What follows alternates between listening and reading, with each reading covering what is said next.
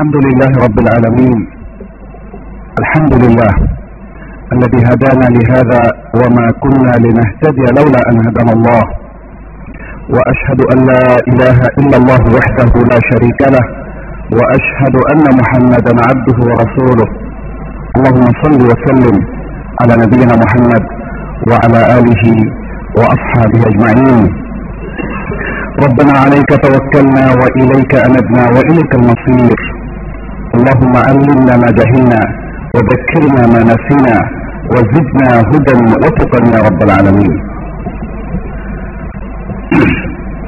المجلس الامين لمشاهير العلماء بنغلاديش Academic Council of Senior Islamic Scholars Bangladesh কর্তৃক আয়োজিত আজকের এই একাডেমিক সেমিনারের সম্মানিত মেহমানবৃন্দ বিজ্ঞ আলোচকবৃন্দ এবং আমার সামনে উপস্থিত সিলেট জেলার বিভিন্ন প্রান্ত থেকে আগত ওলামাই কেরাম, আল্লাহ রব্বুল আলমীর সূত্রে আদায় করছি যে এমন একটি সুন্দর সেমিনারে আমাদের সবাইকে আসার তৌফিক দিয়েছেন, আলোচনা শেয়ার করার তৌফিক দিয়েছেন এবং এ থেকে উপকৃত হওয়ার তৌফিক দিয়েছেন। আপনাদের মধ্যে নিজেকে আমি নিজে অনেক গৌরব বোধ করছি এবং আল্লাহ শুক্রিয়া আদায় করছি, আলহামদুলিল্লাহ।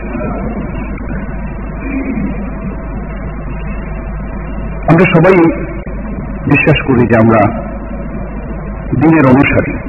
আমরা প্রত্যেকেই আল্লাহ এবং তার রাসুলকে ভালোবাসি। তাই না? আপনারাও তো নিশ্চয়ই ভালোবাসেন। আল্লাহ দিনকে আমরা সবচেয়ে বেশি প্রাধান্য দেই এবং সবচেয়ে বেশি ভালোবাসি।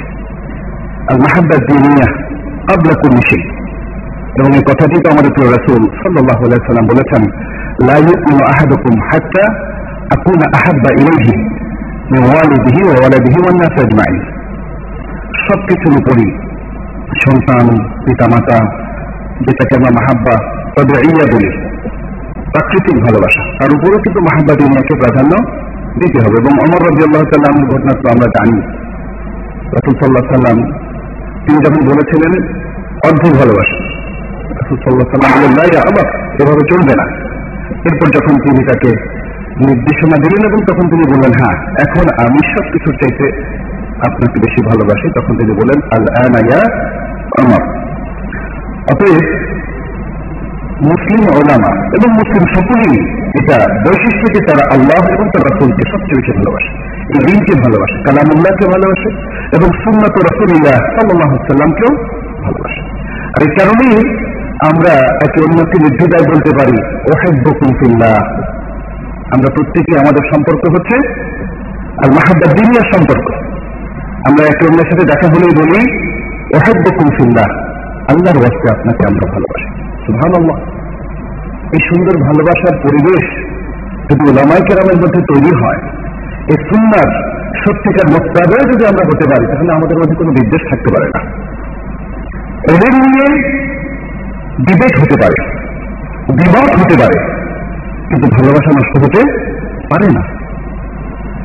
এলেমের দাবি হচ্ছে একে অন্যকে ভালোবাসা। ইসলামের মধ্যে আসার মানেই হচ্ছে দিনের কারণে এক অন্যকে ভালোবাসা। আল্লাহর ওয়াস্তে এক অন্যকে ভালোবাসা। অতএব আমরা যখনই এরকম কোন একাডেমিক আলোচনা করি, তার আগে আমাদের মাইন্ড সেটটা প্রয়োজন। মাইন্ড সেট যে আমাদের মধ্যে যত মতভেদই থাকুক না কেন সবকিছুর আগে এবং সবকিছুর পরে আমরা একে অন্যকে ভালোবাসি। আল্লাহর ওয়াস্তে। আমরা একে অন্যের প্রতি সম্মান বোধ করি, সম্মান প্রদর্শন করি।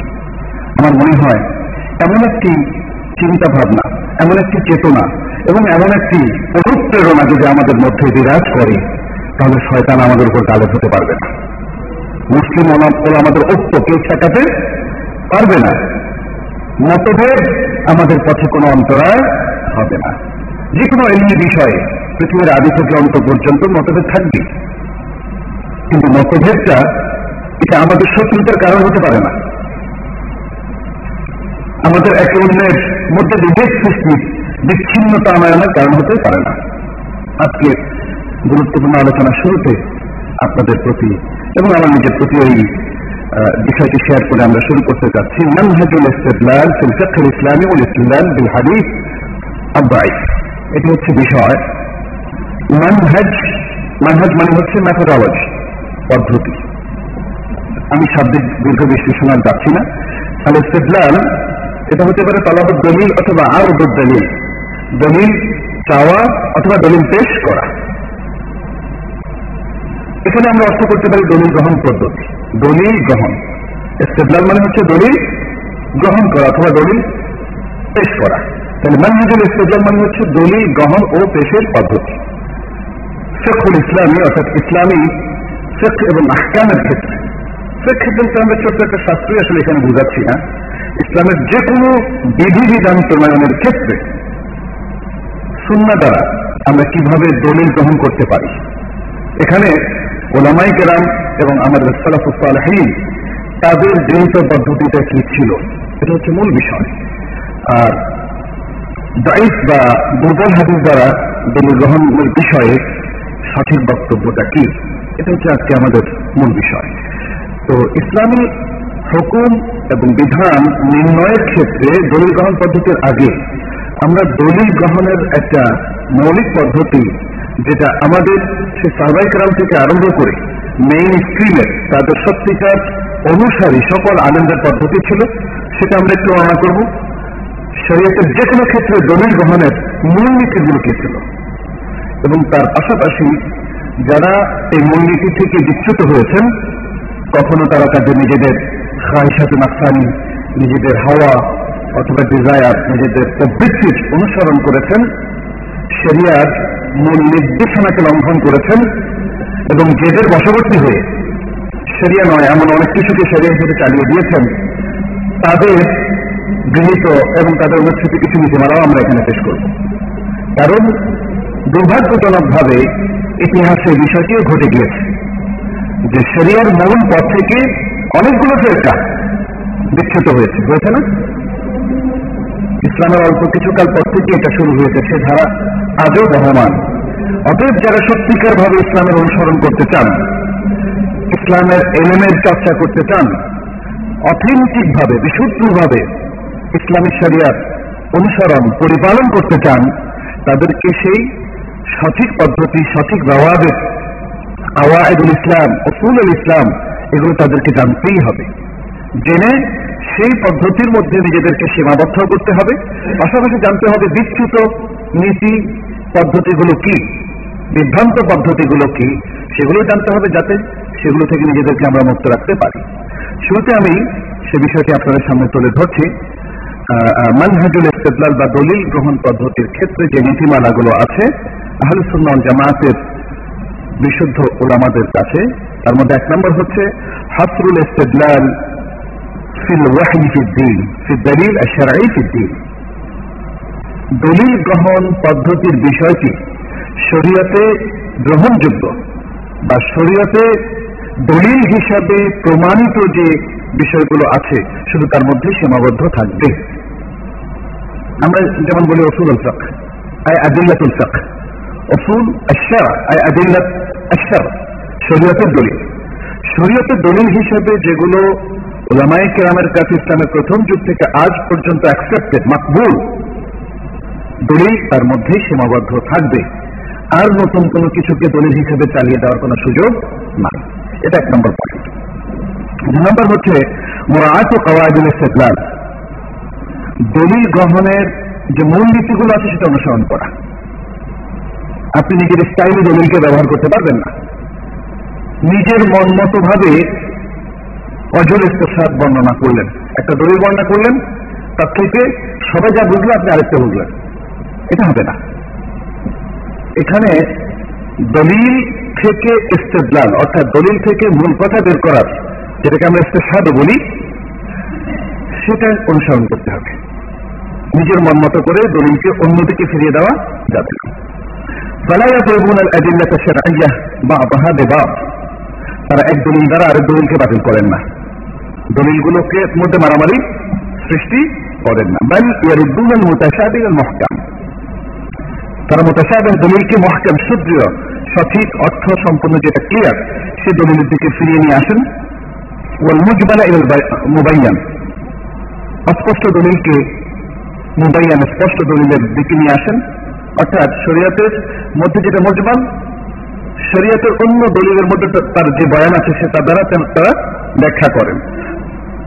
ويجمعون بين نصوص الوعد والوعيد والنفي والإثبات والعموم والخصوص তারা শরীয়তের দলিলগুলোর মধ্যে একটা সঙ্গতি বিধান করেন তৌফিক আনয়ন করেন তারা এগুলো একটাকে আরেকটার বিপরীতে দাঁড় করান না ويقولون بالنسخ في الأحكام ونحو ذلك এবং শরীয়তের মধ্যে নাসখ বা রহিত করার বিধান প্রযোজ্য এটাও তারা স্বীকার করেন তিন নম্বর হচ্ছে يعملون بكل ما صح من الأدلة الشرعية دون تفريق بين أحد وغيره তারা শরীয়তের সহি দলিলগুলোকে গ্রহণ করে এবং সে অনুযায়ী আমল করে শরীয়তের সহি দলিল শরিয়া মানে কোরআন সন্ন্যার সহি দলিলগুলো তারা গ্রহণ করেন এবং তার সে অনুযায়ী আমল করেন আর সুন্নার মধ্যে হাদিসে আহাদ মোতাওয়াতের মধ্যে পার্থক্য এভাবে আনয়ন করেন না যে আমরা মোতাওয়াতের হাদিস গ্রহণ করব খবর ওয়াহেদ গ্রহণ করব না। যদিও সেটা সাহি হয়। অথবা খবর ওয়াহেদ শুধু সেটার ক্ষেত্রে গ্রহণ করব, আকিদার ক্ষেত্রে গ্রহণ করব না। অথবা মোতাবাতের হাদিস দ্বারা যেহেতু ইয়াকিন সাব্যস্ত হয় খবর ওয়াহেদ দ্বারা রং সাব্যস্ত হয়, অথবা কোনো খবর ওয়াহেদই গ্রহণ করব না। এই ব্যাপারে আমরা আরও কিছু কথা বলব, যে বিষয়টা নিয়ে উম্মার মধ্যে ব্যাপক বিভ্রান্তি তৈরি হয়েছে। আজকের যুগে যে হাদিসের মধ্যে কি পরিমাণ গ্রহণযোগ্য হবে? সাহি হাদিসের বিষয়টা নিয়ে আসলে আমাদের ধারণাটা কি? সুন্না বা হাদিস আদৌ আমরা গ্রহণ করব কি করব না? এই বিষয়গুলো নিয়ে আজকে মুসলিম উম্মার মধ্যে ব্যাপক ত্রুটি বিচ্ছুতি পরিলক্ষিত হচ্ছে, যেটা খুবই দুঃখজনক। যাই হোক, সেই শুরুর যুগ থেকে, সাহাবাদের যুগ থেকে আজ পর্যন্ত আমরা জানি যে কোরআন তো আমাদের সামনে একদম স্পষ্টই আছে, শুধু তার ইস্তেদলাল নিয়ে ইখতলাফ হতে পারে। কোরআনের দেলালাত আল্লাহ ফক নিয়ে কথা হতে পারে, কিন্তু হাদিসের ক্ষেত্রে এর মানে এর নসুসটা শুদ্ধ কিনা? কারণ এর নসুসের মধ্যে তাই না? মৌদু হাদিস আছে বা এই হাদিস আছে, বিভিন্ন রকম থাকার কারণে হাদিসের মধ্যে দুটো বিষয়ে আমাদের মধ্যে ইখতলাফ দেখা দিয়েছে। এক, হাদিসের অস্তিত্ব নিয়ে। হাদিস সাব্যস্ত হওয়া নিয়ে। আর দ্বিতীয় হচ্ছে হাদিস রোজের আলাপ নিয়েও অনেক কথাবার্তা আছে। এক্ষেত্রে আমাদের অনুষ্ঠিত হচ্ছে, এর মধ্যে সহি যেটা, সেটাকে গ্রহণ করা। চার নম্বর হচ্ছে কোরআন কোরআন। কোরআনকে কোরআন দিয়ে তাফসির করা, এটা তাদের কাছে গ্রহণযোগ্য। ফাহমহম ওয়া আমালিহিম ওয়া আসারিহিম। কোরআনের যে টেক্সট আছে, না আচ্ছা ওল কোরআন বিসুন্নাতি ওয়াল আকস সুন্না দ্বারা কোরআনকে তাফসির করা। এটা মাশহুর। কোরআনের মধ্যে অনেক মুজমাল আছে যেটা সুন্না দ্বারা আমাদের কাছে স্পষ্ট বয়ান হয়ে গিয়েছে কোরআনের মধ্যে অনেক আম আছে যেটা সুন্না দ্বারা খাস হয়েছে কোরআনের মধ্যে অনেক শব্দ আছে যার তাফসির বা ব্যাখ্যা এসেছে সুন্নার মধ্যে অতএব আহলুসুন্নাল জামায়াতুল আমাদের কাছে সুন্না দ্বারাও কোরআনের তাফসির হতে পারে অথবা কোরআন দ্বারাও সুন্নার তাফসির হতে পারে ويعتمدون معاني لغة العرب ولسانهم তারা কোরআনের যে নসুস বা টেক্সট সে অর্থগুলো মানে এগুলোর যে শব্দ, সেগুলোকে তারা স্বীকার করেন এবং লোগাতুল আরবের বা আরবি ভাষার আদলে সেগুলোকে তারা বুঝেন। এই বোঝাটা তাদের কাছে রিকগনাইজ প্রতিষ্ঠিত। কারণ কি? লোগাতুল কোরআন ও সন্না কারণ আরবি ভাষাটাই হলো কোরআনের ভাষা, আরবি ভাষাটাই হলো সুন্নার ভাষা। অতএব কোরআনকে বুঝতে হবে বেলিসান আরবিহীন মবিন।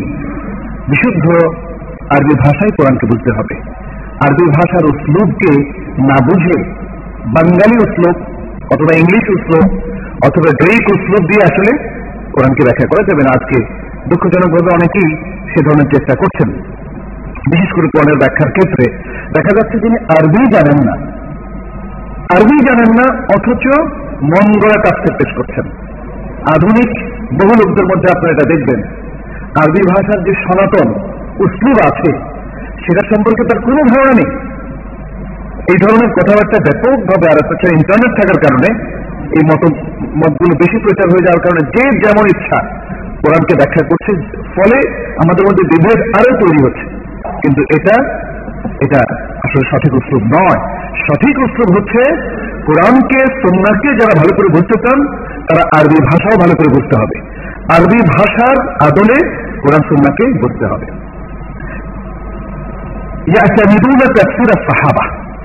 তাফসীর খুব গুরুত্বপূর্ণ একটা বিষয়। যেভাবে কোরআন বুঝেছিলেন, তারা যেভাবে মানে তাদের তাদের প্রসঙ্গে যে বক্তব্য আছে, যে আমল আছে কোরআন সুন্নাহ বোঝার ক্ষেত্রে সেগুলো আমাদের সামনে নিয়ে আসতে হবে। কারণ তারাই কোরআন সুন্নাহ নজরুলের সময় বা সেগুলো যখন ওয়ারেদ হয়েছে সেই সময় তারাই আয়াসা করেছেন। তারাই সেগুলোকে ফেস করেছেন। অতএব তাদের বুঝটা, তারা ফার্স্ট জেনারেশন অফ ইসলাম তাদের যে বুঝটা, সেটা আমাদের কাছে অত্যন্ত গুরুত্বপূর্ণ। সেটাকে বাদ দিয়ে চোদ্দশো বছর পরে আন্ডারস্ট্যান্ডিংটাকে কোরআন এবং সুন্নার সাথে এভাবে জুড়ে দেওয়া যাবে না। আজকে অনেক ক্ষেত্রে দেখবেন মানবাধিকারের বিভিন্ন বক্তব্য আসছে। মানবাধিকারের ক্ষেত্রে আমরা এখন দেখতে পাচ্ছি বিভিন্ন মানে যেগুলো ইসলাম পাপ হিসাবে, ক্রাইম হিসাবে ঘোষণা করেছে, যেমন বেওয়াপাত যেমন জেনা, যেমন এরকম আরও অনেক কিছু। এখন দেখা যাচ্ছে যে এদের অধিকার সেক্সুয়াল মাইনরিটিস এদের অধিকারের নামে সবকিছুকে মুবাহ পারমিটেড জাহের করে দেওয়ার চলছে মানবাধিকার কিন্তু কনসেপ্ট এখন পাল্টে যাচ্ছে। এখন মানে দেখা যাচ্ছে যে আমাদের মুসলমানদের মধ্যেও এভাবে বর্তমান জামানায় থাকতে থাকতে এগুলো অনেক কিছুকে অ্যাকসেপ্ট করেছে যেটা ইসলাম অ্যাকসেপ্ট করে না, কবুল করে না। এখন যখন তারা বলছে যে, না, এরাও তো মানুষ, হোক না তারা, নিজস্ব একই লিঙ্গের মধ্যে তারা বিবাহ প্রথা জারি করেছে বা এটা করেছে, সেটা করেছে। তাহলে এদের তো একটা মানবাধিকার আছে। এই মানবাধিকারের জিনিসটা মাথায় ঢোকানোর পরে, অথবা নারীদের মানবাধিকার। যেমন তালাক এখন নারীরা দিতে পারবে। হ্যাঁ সেপারেশন নারীরা করতে পারবে। নিরাশের ক্ষেত্রে পুরুষ নারী ভাই বোন সমান ছেলে মেয়ে সমান। এই কনসেপ্টটা যখন আমাদের মধ্যে তৈরি হয়, তখন আমরা কোরআনকে কিন্তু এই তথ্যের আলোকে ব্যাখ্যা করার চেষ্টা করব। এই অপচেষ্টা অনেকের মধ্যে দেখা যাচ্ছে। এটা মারাত্মক ভুল। এটা মাত্র ভুল। একজন লোক আমাদের মুসলিমদের মধ্যে যখন পাশ্চাত্যে তিনি বসবাস করেন, তার মধ্যে কিন্তু ওখানকার স্থানীয় চিন্তা ভাবনাটা গালেব হয়ে যায়। তারা নারীদের প্রতি যে দৃষ্টিভঙ্গি পোষণ করেন, তারা বিভিন্ন গ্রুপের প্রতি যে দৃষ্টিভঙ্গি পোষণ করেন, বিভিন্ন বিভ্রান্ত সেক্ট দল উপদলের প্রতি যে দৃষ্টিভঙ্গি পোষণ করেন, এইটাকে তারা আত্মস্থ করে নিয়ে এটার আলোকে যখন তারা শরীয়তের নস এবং টেক্সট গুলোকে ব্যাখ্যা করার চেষ্টা করে তখন প্রবলেম দেখা দেয়। এইটা করা যাবে না। এইটা মূলনীতির মধ্যে পড়ে না। এটা ভায়োলেশন অফ সারিয়া এটা মনে রাখতে হবে। তাহলে মূলনীতিটা কি? সেটা হচ্ছে এই নসগুলোর কোরআন এবং সন্ন্যার এই নসগুলোর তাফসির, এর ব্যাখ্যা, এর উপলব্ধি, এর বোঝা, এর সব কিছু হতে হবে সাহাবাই কেরামের বুঝের আলোকে। আমরা সালাফালাহিন বলতে আসলে এক নম্বরে তাদেরকেই বুঝি। এরপরে ওই সব লোকদেরকে বুঝি যারা সাহাবাদের যথার্থ অনুসারী ছিলেন।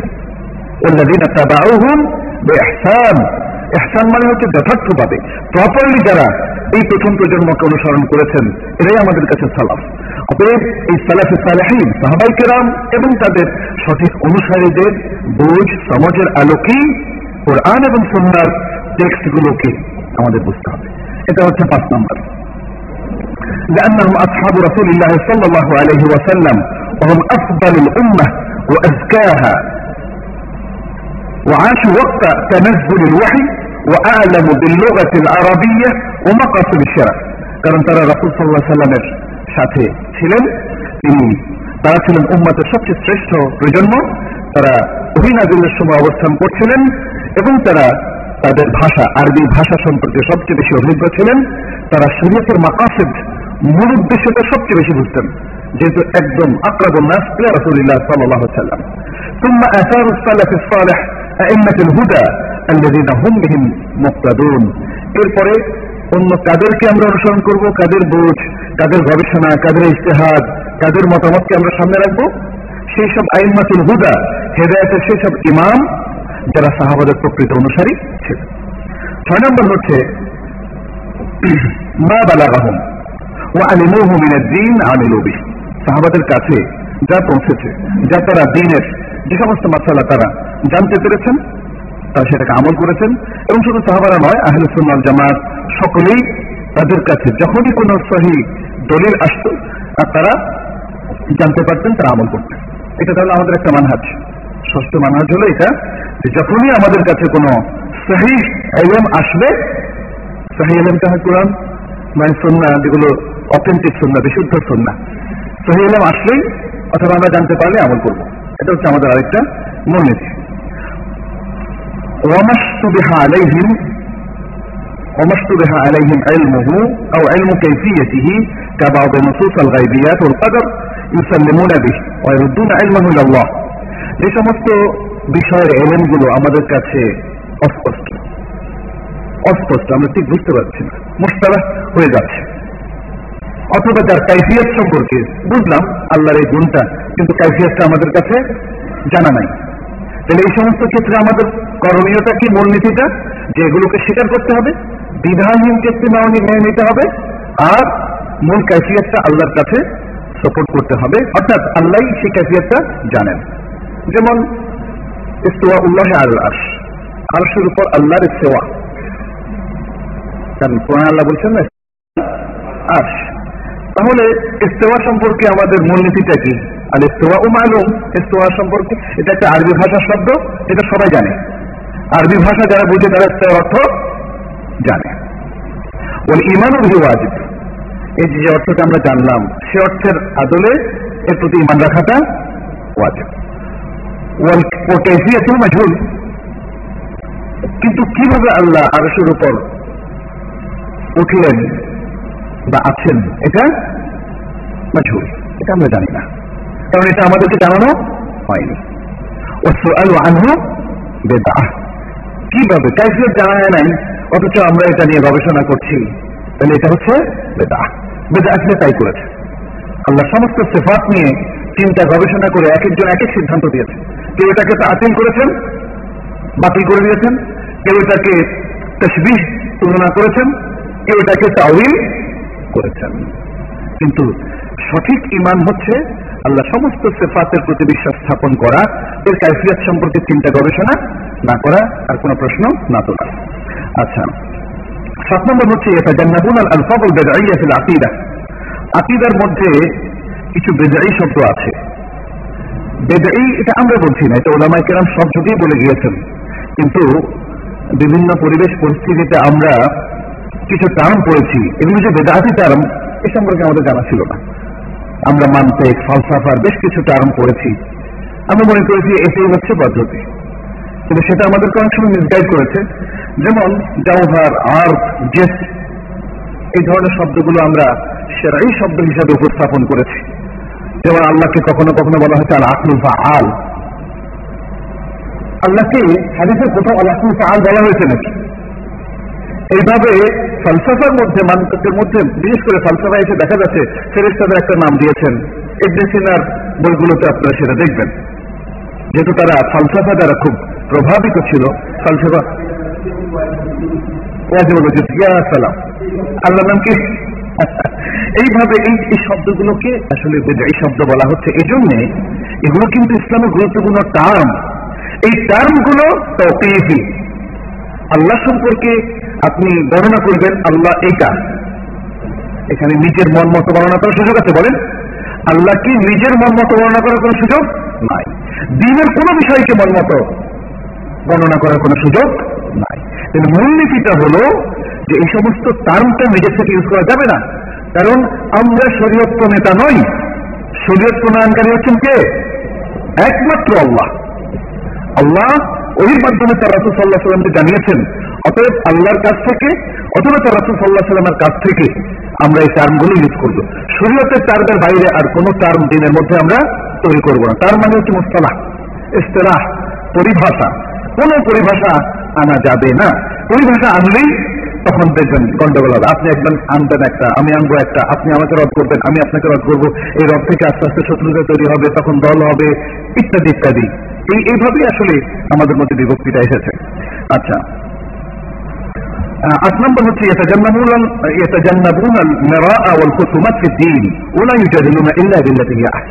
তারা দিনের ক্ষেত্রে আসলে ঝগড়াঝাটি বা তর্ক বিতর্ক করা যেটা আমাদের সর্বশেষ শত্রুতায় রূপান্তরিত হয়, এমন কিছু তারা করেনি তারা ঝগড়াঝাটি করেনি আর যদি কখনো একাডেমিক ডিবেট হতো, এখানে যেটা বলা হয়েছে মুজাদালা। ওজাদুল হামদুল্লাহ নিয়ে আহসান আল কোরআনে এটা হলো একাডেমিক ডিবেট আসলে। একাডেমিক ডিবেটটা সবসময় আপনি দেখবেন, খুব সুন্দরভাবে হয়। দাওয়াবেদ আছে, এর আওয়ায়েদ আছে এ থেকে কেউ বের হয় না। এবং সবার টার্গেট হচ্ছে হকে পৌঁছা। একাডেমিক ডিবেটের সবসময় টার্গেট হলো সত্যে পৌঁছা। অর্থাৎ সত্যে পৌঁছার জন্য আমার তো আর কোনো স্বার্থ আপনাদের কাছে নেই। আপনারা আজকে এখানে এসেছেন। একমাত্র দিনের কিছু শেয়ার করতে। অন্য কোনো স্বার্থ এখানে নেই। তাহলে এই ডিসকাশনের মধ্য দিয়ে যে আমরা একটা হকের মধ্যে পৌঁছব, তাহলে সেটা হচ্ছে সবার টার্গেট এইভাবে যদি কোনো ডিবেট হয়, অথবা আলোচনা হয়, অথবা শেয়ার হয়, সেটাই হচ্ছে ওয়াজাদ আলহামদুল্লাহ থেকে আসেন এটা জায়গা। আহলুসুল জামাতের ওলামাই কেরাম তারা এই কাজটা করেন, কিন্তু তারা খুসুমাতের মধ্যে তাহাসুম এবং তারা পারস্পরিক ঝগড়া ঝাঁটি শত্রুতা অথবা বিদ্বেষমূলক কোন আলোচনা অনুষ্ঠান তারা করেন না নয় নম্বর হচ্ছে ينفون التعارض بين العقل السليم والفطرة وبين النصوص الشرع وبين الحقيقة والشريعة وبين القدر والشرع তারা মনে করেন আহলুসুল্লাহ জামাতের লোকেরা মনে করেন মানে বিশ্বাস করেন যে আকল সালিম এবং নসুস শরিয়া এর মধ্যে কোনো তাআরুদ নাই কোনো কন্ট্রাডিকশন বিরোধ নাই আমাদের আকল যেটা আল্লাহ তালা দিয়েছেন, এই আকলটা যতক্ষণ না নষ্ট হয়, যতক্ষণ পর্যন্ত এটা সালিম থাকে, সঠিক থাকে, ততক্ষণ পর্যন্ত সবগুলো শরীয়তের বক্তব্যকে সেটা কোরআনের হোক অথবা বিশুদ্ধ সন্ন্যার হোক সেটাকে অ্যাক্সেস করবে। আর যখন আকল সালিম পাশ্চাত্য রোগে আক্রান্ত হবে, অথবা ইউরোপিয়ান আমেরিকান রোগে আক্রান্ত হবে, অথবা অমুসলিম রোগে আক্রান্ত হবে, অমুসলিম কালচার দ্বারা প্রভাবিত হবে তখনই দেখবেন যে আর মিলতেছে না। মানবাধিকারের যে বক্তব্যগুলো, এগুলো একটা সাথে তার মিলছে না। তারপরে সামাজিক যে সিস্টেমগুলো ইসলামের মিলছে না। তালাকের ব্যাপারটাও তারা মেনে নিতে পারছে না। মিরাসের বিষয়গুলো তাদের সাথে মিলছে না। কারণ আকল এখন আর সালিম নাই। এই আকলটা যেটা ওই যে হাদিসে শেফা আবাওয়াহুল হওয়ানি আও ইউনাসরানি আও ইউনাজ্জিসানি আকলটা মাজিসি হয়ে গেছে। অথবা নাসরানি হয়ে গেছে, অথবা ইয়াহুদি হয়ে গেছে, অথবা অন্য যে কোনো মতবাদ দ্বারা আক্রান্ত হয়ে গেছে, অন্য যে কোনো রোগ দ্বারা আক্রান্ত হয়ে গেছে, ফলে এটা আর আপনার শরীর, একটা বিশুদ্ধ রোগ মুক্ত শরীর, যেই যেই যে সার্ভিসটা দিত, সেই সার্ভিসটা আর এই আকাল দেবে না। ফলে একটা ভাইরাস দ্বারা আক্রান্ত শরীর, এর যে ফলাফল, এই আকলেরও সে একই ফলাফল এটা আর নসুস্থ শরিয়াকে অ্যাকসেপ্ট করবে না। অতএব মনে রাখতে হবে, আমাদেরকেও এই উৎসবে চলতে হবে। আমাদের আকলকে সবসময় সেলিম রাখতে হবে, যে কোনো ভাইরাস বা রোগ দ্বারা যেন আক্রান্ত না হয়। আর নসুসের শরিয়াকে, এটা এটা কীভাবে বুঝবেন? শরীর ভালো আছে কিনা, এটা ডাক্তারের কাছে গেলে বোঝা যায় না। ওলামারা হচ্ছে এই উম্মার ডাক্তার। খুব সহজে বুঝবেন। যে কাউকে পরীক্ষা করার জন্য। দেখা যাবে শরীয়তের নসুসকে অ্যাকসেপ্ট করছেন উনি। তাহলে বুঝতে হবে তার আকলটা সালিম যিনি শরিয়ার নসুস, টেক্সট এবং বক্তব্য, কোরআন সুন্নাকে যিনি অ্যাকসেপ্ট করতে পারছেন না, তার নানা প্রশ্ন, তাহলে বুঝতে হবে তিনি ভাইরাস দ্বারা আক্রান্ত। আচ্ছা। তাছাড়া আহলুসুল্লাম জামাতে ওলামাই কেরাম, তারা হাকিকা এবং শরিয়ার মধ্যে পার্থক্য করেন না। বলেন না যে এটা হাকিকত আর এটা শরিয়াত। ইসলামের পুরোটাই হচ্ছে হাকিকত। ইসলামের পুরোটাই হাকিকা। কীভাবে আমরা বলতে পারি কালাম আল্লাহ লাইসা মিনাল হাকিকাতে বেশি এটা কীভাবে বলতে পারি? ইয়া সালাম। আল্লাহ একটা হাকিকত না, হাকিকত আরেকটা গেছে। ইয়া সালাম। আবার বলে মাজাজ দেখেন, এগুলো হচ্ছে কি? এগুলো আমরা দোষ দিচ্ছি না আমাদের কাউকে। করছি আমরা। কিন্তু ভাবি নাই। যখন ভাবার অবকাশ হয়েছে, তখন বুঝতে পারলাম আল্লাহর সেফাত গুলোকে মাজাজ বলা কি ভয়ঙ্কর একটা কথা। আল্লাহ। আল্লাহর সেফাত গুলোকে মাজাজ বলার অর্থ হচ্ছে আল্লাহর সেফাত গুলোকে অস্বীকার করা। ইয়া সালাম। ইয়া সালাম। অথচ মানে যখন পড়ানো হয় মাজাজ, এটা একটা উসলুব মিনা সালিব আরাবিয়া এবং বলা হয় যেহেতু আল্লাহর সেফাতটা আমরা বুঝতে পারছি না। অতএব এটা মাজাজ। মানে কত সহজে একটা সিদ্ধান্ত দিয়ে ফেলা হচ্ছে। কিন্তু উম্মা আর কতকাল তার আকলকে আপলান রাখবে? আকলকে তো তফাইল করতে হবে, অ্যাক্টিভেট করতে হবে। এভাবে যাই শিখছি, তাই অ্যাকসেপ্ট করতে পারি না। যা দেখছি, তাই অ্যাকসেপ্ট করতে পারি না। অ্যাকসেপ্ট করব শুধু সত্যটা, শুধু সঠিকটা। বারবার আমাদের ফিরে যেতে হবে সেই সাহাবাদের যুগে। সেখান থেকে আমাদের ডিরাইভ করতে হবে ইস্তেমাদ করতে হবে আওয়াইদ দিন ও অসুল দিন তার আলোকে জীবন গঠন করতে হবে। দুঃখজনক হচ্ছে, আমরা কেউই এই জেসেসটা এই টুলটা আমরা স্থাপন করি না। আমরা বিকাশ আমরা বিচ্ছিন্ন আমাদের প্রথম প্রজন্ম থেকে, আমাদের সালাফুল সালেহীন থেকে, যে কারণে আজকে এত মত, এত পথ এবং এত বিভ্রান্তি। আচ্ছা আরেকটি হচ্ছে আচ্ছা দশ নম্বর হচ্ছে তারা আকিদা এবং গায়বী বিষয়গুলোতে তারা তাওবিল করেন না। যেটা যেভাবে এসছে। আখিরাতের বিষয় যেভাবে এসেছে আল্লাহ সেফাতের ব্যাপারে যেভাবে এসেছে, প্রত্যেকটা বিষয়গুলোকে তারা সেভাবে হাকিকি অর্থে গ্রহণ করেন। আপনি দেখেন, চোখে ফেলেন আলহামদুলিল্লাহ, আমরাও তো একসময় এদেশেই পড়াশোনা করেছি। এদেশের আর দশজন যেভাবে ভাবত, আমরাও সেভাবে ভাবতাম। কিন্তু যখন বিশ্ব স্কলারশিপের সাথে আমরা পরিচিত হলাম, ওরা আমাদের কাছ থেকে সঠিক মানহাজ আমরা জানলাম, তখন চষে দেখলাম সাহাবাই কেরামের মধ্যে একজন আল্লাহ কোন সেফাতকে দাবি করেন নাই। করেছেন কেউ? কোন দলই নাই। তাহলে আমরা কেন তাবিল করব? তাবিল শুরু হয়েছে সেই দেড়শো দুশো বছর পর থেকে, যখন মানুষ চালাক হয়ে গেছে, ফলসফা করে খুব বুদ্ধিমান হয়ে গেছে। অন্য সংস্কৃতির প্রভাব এসে বা তাদের সংস্পর্শে এসে তাদের দ্বারা প্রভাবিত হয়ে গেছে। তখন নিজেদের ইসলামকে তারা অন্য ফলসাফা, অন্য দর্শন দ্বারা ব্যাখ্যা করা শুরু করেছে। কিন্তু এটা আসলে মানহাজ নয়। সঠিক মানহাজের ওলামাই কেরাম সব যুগেই যখন দেখেছেন মুসলমানদের কেউ কেউ এভাবে তাবিল করছে, তারা তাম্বি করেছেন, তারা সতর্ক করেছেন যে না, ইসলামের এই নসুসগুলোর সাথে এভাবে খেলাধুলা করা যাবে না, এভাবে মহামলা করা যাবে না, এভাবে ডিল করা যাবে না। সঠিক ডিলিং হচ্ছে যে আকিদা এবং গাইবি যে কোনো বিষয়ের ক্ষেত্রে টেক্সটকে, কোরআন এবং সুন্নার সব বিষয়কে তার মূল অর্থে রাখতে হবে। যেমন হাদিসের মধ্যে যখন আল্লাহকে বাহেক হিসেবে উল্লেখ করা হয়, আল্লাহ হাসিল। অথবা আল্লাহ খুশি হন। কোরআন সুন্নার উভয়ে আল্লাহ খুশির বিষয়টা আমরা জানি। রব্বি আল্লাহ আনহু অরব আন এখানে আল্লাহ সন্তুষ্ট হওয়ার বিষয়টা এসেছে। এগুলোকে অতি বুদ্ধিজীবীরা তারা এগুলোকে তাবিল করেছে। তারা এগুলোকে তাবিল করেছে। কিন্তু সাহাবাই কিরাম কোনোদিন তাবিল করেনি। তারা বুঝেছেন। সঠিক অর্থই বুঝেছেন, অতএব সেই মানহাজের উপর আমাদের থাকতে হবে। অতএব কোন দলিল ছাড়া কোন সেফাতকে, অথবা কোরআন সুন্নার কোন বক্তব্যকে তাবিল করা যাবে না। আচ্ছা।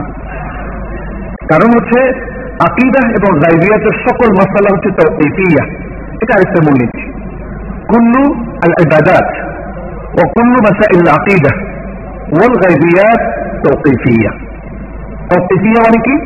আয় تتوقف كل مسألة منها على الوحي ওহির উপর সেটা নির্ভরশীল ওহি বলছে আপনি সেভাবে বলবেন ওহি বলেনি চুপ থাকবেন কোনো ব্যাখ্যা করবেন না আর ওহি বলেছে সেটাকে তার হাকিকি অর্থে প্রয়োগ করবেন এটাকে আন্দাজে মাজাজ বলে দেবেন না বাস এটাই হচ্ছে তৌকিফি হওয়ার মূল অর্থ এগুলো হচ্ছে আহমদুল্লাহ জামাতের কাছে অনুষ্ঠিত পদ্ধতি আচ্ছা এখন আমরা দেখি যে আহলুল আহওয়া ওয়াহলুল বেদা ওয়াহলুল ইস্তেরাক, যারা উম্মার মধ্যে বিচ্ছিন্নতা আনয়ন করেছে, সঠিক পদ্ধতি থেকে নিজেরা সরে গিয়েছে, মানুষকে সরে যাওয়ার জন্য আহ্বান করছে এবং বেদাত কিংবা এরকম ভুল পথে যারা অগ্রসর হয়েছে, তাদের মূলনীতিগুলো কি? মূলত এই মূলনীতিগুলো অনুসরণ করার কারণেই তারা বিচ্ছিত হয়েছে। তাহলে সেম ভুল বুদ্ধিমান ওলামাই কেরাম এবং মুসলিমদের করা উচিত নয়। যে মূলনীতি অনুসরণ করে উম্মার একটা অংশ বিভ্রান্ত হয়েছে, সেই মূলনীতি তো আমরা অনুসরণ করতে পারি না। যে খাদ্য খেয়ে কেউ অসুস্থ হয়েছেন সেই খাদ্য কি আর আমরা সুস্থ মানুষের গ্রহণ করা উচিত হবে? যে হোটেলের খাবার খেয়ে ফুড পয়জনিং হয়েছে সেই হোটেল থেকে তার কেউ খাবার কিনবে না। যতক্ষণ এটা নিশ্চিত হয় যে না, এখন আর ফুড পয়জনিং হবে না। ঠিক একই অবস্থা আমাদের ইন্টেলেকচুয়াল ক্ষেত্রেও এলমি ক্ষেত্রেও মনে রাখতে হবে। যে খাবারগুলো আমাদেরকে বিভ্রান্ত করে, সে খাবারগুলো গ্রহণ করা যাবে না। এর মধ্যে এক নম্বর হচ্ছে আদা মহাসিল ইস্তেদলাল আলা দলিল শারঈ হাত্তা ফিল আকায়েদ। যে তারা দলিল গ্রহণের ক্ষেত্রে সেরাই দলিলের মধ্যে সীমাবদ্ধ থাকে না। এমনকি আকিদার ক্ষেত্রেও। এমনকি ও আচ্ছা তাই নাকি? আচ্ছা খুব দ্রুতই বলতে হবে, দেখা যায় কারণ হচ্ছে আকিদাতে তৌকিফি কিন্তু তারা আকিদার ক্ষেত্রেও ভিন্ন দলের উপর নির্ভরশীল।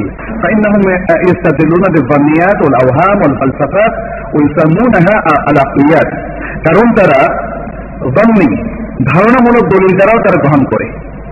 তারা দলিল দ্বারা তারা আকিদা গ্রহণ করে। নিজস্ব যে চিন্তা ভাবনা তাদের মধ্যে আছে, সেটাকেও তারা মানুষের মধ্যে দিন বা শরিয়াত বা আকিদা হিসেবে চালিয়ে দেয়। এই সমস্ত জামিয়াতের মধ্যে আছে যেমন ব্যক্তিগত চিন্তাধারা। আপনি ইউটিউবে গেলেও দেখবেন যে অনেক ব্যক্তির এমন সব কিছু যেটা যেটা স্বাভাবিক, এখন মানে স্বাভাবিক সাধারণ মানুষও যেটা অ্যাকসেপ্ট করবে না। এগুলো এসে কোথায় তারা? রাসুল সাল্লাহ সাল্লামের সাথে মদিনা গেলে কীভাবে দেখা হয়? অথবা কাশ্মের মাধ্যমে চিন্তা ভাবনা করে আল্লাহর সাথে সংযোগ কীভাবে স্থাপন করে? রাসুল সাল্লাহ সাল্লামের সাথে কীভাবে সংযোগ স্থাপন করে? এই যে বিষয়গুলো, এগুলো মানুষকে বিভ্রান্ত করে বলা হচ্ছে, কিন্তু এর কি কোনো দলিল আছে? কোনো দলিল নাই। তো এই জন্য আমরা বলছি, কোন কোন ক্ষেত্রে জামিয়াত কোন কোন ক্ষেত্রে আহ্বান তারা তারা দলিল গ্রহণ করে এবং ফলসাফিয়াত, এবং তারা নাম দিয়েছে আলাকলিয়াত এগুলোকে নাম দিয়েছে তারা আলাকলিয়াত রাউনা কাওয়াদ ইস্তেদলাল। দলিল গ্রহণের যে কায়দাগুলো আমরা বললাম, এগুলো তারা অনুসরণ করে না। তিন নম্বর হচ্ছে তারা নিজেদের জন্য এমন কিছু নিয়ম, নীতি, মূলনীতি তারা নির্ধারণ করে, যেগুলো তারা নিজেরা আবিষ্কার করে নিয়েছে। এবং এই মূলনীতিগুলোর উপর তারা কিছু আয়াত এবং দলিল সেট করে, যেটা গভীর চিন্তা করলে দেখা যায় যে এগুলো আসলে মোটেই সেটা নয়। আর আগামী মানহাজ আশার ইসলাম দলিল গ্রহণের ক্ষেত্রে শরিয়ার মানহাজের বিরোধী ম্যাথাডোলজির বিরোধী। আচ্ছা চার নম্বর হচ্ছে ইউফাসেরুনা নফুস আশারাদা হওয়াইহীন শরিয়াতের নসগুলোকে টেস্ট এবং বক্তব্যগুলোকে তারা নিজেদের ইচ্ছা মতো ব্যাখ্যা করে। ফলাই আচ্ছা মেদুনা তাফসিরা বা অবিহাবে বাপ এক আয়াতের তাফসির অন্য আয়াত দিয়ে করে না। ওলাই আচ্ছা মেদুনা মা আমিয়া লোহা এবং তারা আরবি ভাষার ধার ধারে না। তারা নিজেদের মতো করেই অর্থ করে। অবাধ হুমকার কাদিয়াস্তাদিল্ল বেবা অবে উজুহিল্লোহা বেমা আজালিন আন ফাহম সালাফ। এবং অনেক সময় তারা একটা শব্দ আরবি অনেক অর্থ পাচ্ছে। কিন্তু দেখা গেল যে সালাফে সালেহীন সাহাবাই কেরাম থেকে আরম্ভ করে যেমন তাফসিরের ক্ষেত্রে এই অর্থটাই গ্রহণ করেছেন, অন্যটা গ্রহণ করেননি। কিন্তু তারা বলেছেন যে না, শব্দ এটাকে পারমিট করে। অতএব তারা যেটাই অর্থ করুক না কেন, আমরা এটাকে গ্রহণ এভাবে করব। কিন্তু সেটা তো হবে না। কারণ প্রথম যুগের লোকেরা যেটা বুঝেছিলেন, সেটাই শরীয়তের বুঝ হিসাবে স্টাবলিশ হয়েছে। আচ্ছা পাঁচ নম্বর হচ্ছে لا يعتمدون تفسير الصحابة والسلف الصالح ولا فهمهم للنصوص ولا آثارهم وعملهم وهديهم তারা সাহাবাই কেরাম এবং তাদের সঠিক অনুসারী এবং পরবর্তী সাহাই উলামাদের আচার এবং তাদের ফাহাম তাদের ইস্তদলাল দ্বারা তারা দলিল গ্রহণ করে না ছয় নম্বর হচ্ছে يخوضون فيما نهى الله عنه من نصوص القدر والصفات والسمعيات আল্লাহ তালা তার নিষেধ করেছেন আহ, যে সমস্ত ক্ষেত্রে বেশি খাওয়াত করতে, গবেষণা করতে, যেমন কদরের বিষয়গুলো নিয়ে, তাকদিরের বিষয়গুলো নিয়ে, যেমন আল্লাহর সিফাতগুলো নিয়ে, ইত্যাদি। এই বিষয়গুলো নিয়ে বলছেন, কোনো গবেষণা চলবে না। কৃষি ভিত্তিতে গবেষণা করবেন, নিজের মন মতো হবে না। কিন্তু সেগুলো নিয়ে তারা বেশি চিন্তা ভাবনা করে, যেটা আল্লাহ তালা কোরআন উল্লেখ করে দিয়েছেন ইবতিগা আল ফিতনাতি ওয়াবতিগা তাউইল ওমা ইয়ালামু তাউইলাহু ইল্লাল্লাহ। যে তারা এগুলো করে ফিতনার উদ্দেশ্যে। পানি ঘোলা করে নিজেদের উদ্দেশ্য সাধনার জন্য, নিজেদের একটা অনুসারী শ্রেণি গঠনের জন্য, অথচ তাহবিল আল্লাহ ছাড়া কেউ জানেন না। ইয়াতেমিদুন আল আলফাতুল বেদাইয়া ফি সিফাত ওয়া সাইল আকীদা। তারা অনেকগুলো বেদাই টার্ম বেদাতি টার্ম তারা ইউজ করেন। يقوم منهجهم على المراء والخصومات والجدال بالباطل বাতিল পন্থায় ঝগড়া ঝাঁটি মুবাহাসা এগুলোর উপর তাদের মানহাজ তাদের মেথোডোলজি প্রতিষ্ঠিত ইয়াতাওয়াহামুন তাআরুদ বাইনা আকলি ওয়া শারা তারা অনেক ক্ষেত্রে আকল এবং শরীরের মধ্যে তাআরুদ বিরোধ আবিষ্কার করেন এবং সেগুলোকে চালিয়ে দেন ফলে যেহেতু শরীয়তের এই জিনিসগুলো তাদের আকলের সাথে গ্রহণযোগ্য না অর্থাৎ শরিয়াতকে এন্টার করে তাদের আকলি জিনিসগুলো তারা শরিয়ার উপরে চাপিয়ে দেন ওবাইন আল হাকিকত ও শরিয়া তারা শরীয়ত এবং হাকিকতের মধ্যে পার্থক্য তৈরি করে হাকিকত নামে একটা সিলসিলা তারা আবিষ্কার করেছেন। হাকিকত, মারেফাত, ইত্যাদি ইত্যাদি ইত্যাদি। তারা বাইনাল কাদরি ও সারা তাকবীর এবং শরিয়ার মধ্যে তারা পার্থক্য করেন এবং তাদের মধ্যে থেকে যেন দুটো রং বের কাদারিয়া এবং জাবরিয়া তাদের দুটো দৃষ্টিভঙ্গি এখানে তৈরি হয়েছে। বাইনা অসুলহীন অসারা তাদের নিজস্ব অসুল এবং শরীয়তের মধ্যে তারা পার্থক্য করেন। এরপরে পার্থক্য করার পরে তারা যেটাকে বেশি পাওয়ারফুল করে সে নিজস্ব চিন্তা ভাবনা, নিজস্ব ডিজায়ার এগুলোকে তারা বেশি পাওয়ারফুল করেন আর শরিয়াকে তারা ডাউন করে দেন। ওই আচামিদুন তাবিল ফিল আকিদা, আকিদার ক্ষেত্রে তারা তাবিল করেন। এই ধরনের তাবিল আমাদের দেশের অনেক তাফসিরও আপনারা পাবেন। এ ব্যাপারে আমাদের যথেষ্ট সতর্ক হতে হবে। আর শেষ হলো লাইসালাম এনায়াতুল ইসনাদ। তারা ইসনাদ নিয়ে আসলে কাজ করেন না। এই জন্য তারা তারা ইসনাদকে কোনো গুরুত্ব দেন না বলেই কিন্তু তারা কাশ স্বপ্ন এরকম আরও অনেকগুলো দলিল, মোরাকাবা, এগুলো তাদের কাছে দলিল। আর আমাদের সাধারণ মানুষ মনে করে, আহা কত বড় বুজুর্গ। মোরাকাবা করে আল্লাহর সাথে সাক্ষাৎ করে মেসেজ নিয়ে এসেছেন। অথবা কাশ খুলে যায় তার সবকিছু। না দেহ, মন, সত্তা, সবকিছু খুলে যায়, ফলে যখন খুলে যায়, আল্লাহর পক্ষ থেকে উড়ে এসে ভরে যায়, এরপর বন্ধ হয়ে যায়, এরপরে তার সেগুলো বের হতে থাকে। কিংবা স্বপ্নের কথা এভাবে আসে। অযৌক্তিক কোন আত্মা সালিম এগুলোকে সমর্থন করতে পারে না। এটা হচ্ছে বেদাতি হওয়ার আলামত। উম্মার ওলামারা যদি এগুলোকে ঠিক মতো এক্সপ্লোর করে আর বুঝতে পারে, তাহলে কিন্তু তারা মিসগাইডেড হবে না। কিন্তু দুঃখজনক ব্যাপার হচ্ছে, এই চরম বিভ্রান্তিকর বিষয়গুলো আমাদের ওলামাই কেরামের মধ্যে অনেকে অ্যাকসেপ্ট করেছেন। কীভাবে এটা সম্ভব? শরিয়ার যে মূলনীতি, এর বাইরে এক বিন্দু, এক চুল হওয়ার কোন অধিকার আমাদের নেই। আমার সময় একদম মনে হয় শেষ। মূল পয়েন্টটা কিন্তু আমি এখন যেতে পারিনি। আমি এই জন্য আর পাঁচ মিনিট সাত মিনিট একটু সময় নেই। এটা শেষ করে দেবো ইনশাল্লাহ ইস্তেদলাল বিশ্বন্না ফিলফাল ইসলামী। এক্ষেত্রে মূলনীতি হলো দুটো। খুব সংক্ষেপে বলছি, মূলনীতি হলো দুটো। এক সেহাতুল দলিল সেহাত আর দলিল সহি হতে হবে। সরিয়া বলে চালাবেন আর দলিল সহি না, এটা হবে না। দলিল সহি অথেন্টিক বিশুদ্ধ হতে হবে। দলিল সহির ব্যাপারটা হচ্ছে, যেমন কোরআনের ক্ষেত্রে পুরোটাই সহি, কিন্তু তার দেলালাত নিয়ে কথা। আর দ্বিতীয় হচ্ছে সুন্নার ক্ষেত্রে সাহি লেদাতি সাহি লেদারি হাসান লেদাতি হাসান লেদাতি আচ্ছা দ্বিতীয় হচ্ছে সেহাতুল ইস্তেদলাল। দলিল গ্রহণ পদ্ধতি অথবা অন্য কথা আমরা বলতে পারি সে হাতল এসতে সাজ আপনি যে জন্য যে কথার উপর দলিলটা পেশ করছেন, দলিলের সাথে তার সঙ্গতি থাকতে হবে। ওই কথার দলিল হতে হবে। যেমন সুরা ইউনুসের দশ নম্বর আয়াত ফুল বেফাব লিল্লাহি ওয়া রাহমাতিহি ফাবিযালিকা ফালিয়াফরাহু। এই যে আয়াতটা, এই আয়াতটা দেখা যাচ্ছে অনেকেই মিলাদের দলিল দিচ্ছেন। আগে পরে পড়ে দেখেন, এটা কি আসলে মিলাদের দলিল? মিলাদ মানে যেটা ইয়ানারি সালাম আলাইকা পড়ে।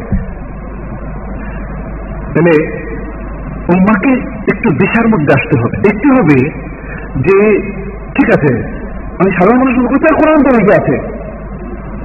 সুন্না আছে, হাদিস আছে। এটা তো কত বড় দলিল? আহারে, তাহলে আমরা কীভাবে নামাই না পারি? কিন্তু আপনাকে দলিল হলে তো হবে না দেলালটাও সহি হতে হবে। ইস্তেহারটাও সহি হতে হবে। ব্যাস, এটা তো মূলনীতি, ছাড়া তেমন কোনো মূলনীতি নেই। অতএব আপনি ফেকার একটা কথা বলবেন, এটা সুন্নাত, এটা মোস্তাহাব, এটা ওয়াজিব, এটা ফরজ মানে যেটা আহকামত ক্লিজিয়ার মধ্যে বলা হয়েছে। প্রত্যেকটা দলিল থাকতে হবে এবং তার দেলালাটাও সহি হতে হবে আর তা না হলে আপনি একটাকে মোবাহ হিসাবে চালাই দিবেন, আর একটা মোস্তাহাব বলবেন, এমনকি নাসেক বলবেন মানসুক বলবেন, এগুলো হবে না। এগুলো প্রত্যেকটা আপনাকে সাব্যস্ত করতে হবে। আচ্ছা দ্বিতীয় হচ্ছে ইস্তফলাল বিল হাদিস অব দাইফ এক্ষেত্রেও খুব সিম্পল কথা আর হাদিস আব্দাইফ নিয়ে আমি একটা উসুল হাদিসের গ্রন্থে সেখানে প্রায় বারোশো পৃষ্ঠা খুব চমৎকার বই দেখলাম। তো সেখানে অনেক কথা। এখানেও আমার কাছে মনে হয় বিভিন্ন যুগে অনেকের মধ্যে একটা বিভ্রান্তি সৃষ্টি করেছে। তারা অনেকেই হাদিস দাইফ নিয়ে দেখা যাচ্ছে যে সেটার ইস্তদলালের ব্যাপারে অনেকে মত প্রকাশ করেছেন। কিন্তু গবেষণা করে দেখা যায়, আসলে হাদিস অব দাইফ প্রথম যুগে যে হাদিস দাইফ পরবর্তীতে হাসান হয়ে গিয়েছে, এটাকে অনেকে মিল করেছে। যারা হাদিস অফ দাইফ নিয়ে ফদাইলের ক্ষেত্রে ইস্তদলালের কথা বলেছেন, তারা আসলে হাসান হাদিস, হাসান রেদাতিহি না হাসান রেদাইহি হাদিসের কথা বুঝিয়েছেন হাসান আলমুনকাদের যার দাসটা কেটে গিয়েছে। কিন্তু যার দাসটা কাটেনি এটা কোনো অবস্থায় শরীয়তের কোনো ক্ষেত্রে দলিল হবে না। না ফবাইলের ক্ষেত্রে, না ওয়াজিবাত মাসুদাতের ক্ষেত্রে। এর কারণটা কি? এর কারণটা কিন্তু খুব সিম্পল আমরা মাইন্ডসেট করে ফেলছি জন্য অনেকের কাছে বুঝে আসে না। সবাই ফ্রিকোয়েন্টে বলে যাচ্ছেন, ফজিলতের ক্ষেত্রে কোনো অসুবিধা নাই। ফজিলতের ক্ষেত্রে হচ্ছে অসুবিধা, যে ক্ষেত্রে যে অসুবিধা ফরজের ক্ষেত্রে। কেন? ফজিলতের বিষয়গুলো আপনি দেখেন, সেখানে আকিদার বিষয় আছে। বরং ফজিলতের ক্ষেত্রে ম্যাক্সিমাম হচ্ছে আকিদার বিষয়। পুরোটাই আকিদা। ইয়া সালাফ আকিদার ক্ষেত্রে ইমাম আবু হানিফা রহমাহুল্লাহ এবং আরও অনেকে তারা খবরে ওয়াহিদই গ্রহণ করেন না। খবরে ওয়াহিদ সহিদাই গ্রহণ করেন না। তাহলে দরিদ হাদিস কি করে গ্রহণ করবেন?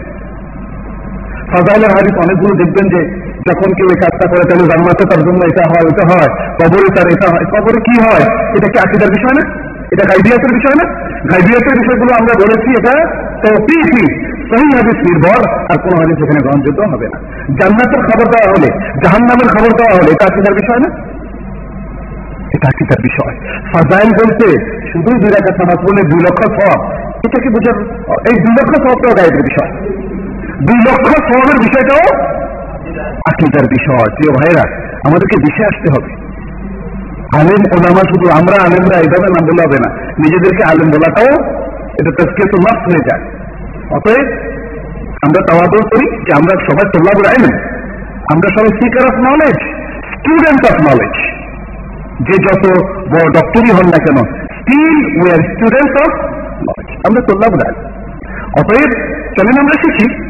দেখেন তোল্লাবুল এলিমেন্ট ফেয়ার মধ্যে যদি নিজেদেরকে আমরা ফেলি, তাহলে কিন্তু আমি যা জানি, সেটাকে সেটা যদি ভুল হয়, সংশোধন করতে কোনো অসুবিধা নাই। আর যখন নিজেকে আলেমের পজিশনে নিয়ে ফেলবেন, আমি ভাবতে আমি তো আলেম, আমরা আলেমরা। অনেকে এভাবে বলে। তখন ভাববেন যে আপনি তুমি তো আলেম, তাহলে আপনি যা বলবেন সেটাই এলেন অতএব সংশোধনের আর কোনো সুযোগ নাই। সংশোধনের দরজাটা আমরা বন্ধ না করি। আমরা সেইবার চালাই। আমরা আলোচনা করি। আমাদের কারও কোনো স্বার্থ নেই। দিনের স্বার্থ ছাড়া। আমাদের মধ্যকার সম্পর্ক আমি শুরুতেই বলেছি এর জন্য। আমাদের মধ্যকার সম্পর্ক, ভালোবাসার সম্পর্ক। আমরা শত্রুতা করতে আসি নাই। আমরা জ্ঞান দিতেও আসি নাই। আমরা জ্ঞান শেয়ার করতে এসেছি। অতএব আসুন, আমরা এই বিষয়গুলো শেয়ার করি। আচ্ছা তাহলে জাহিদ হাদিসের ব্যাপারে ওই কথাটাই যথেষ্ট, আমি আর বলছি না, যেহেতু সময় নেই। তো এখানে ইস্তেদাল বিল আসাহের একটা বিষয় আছে।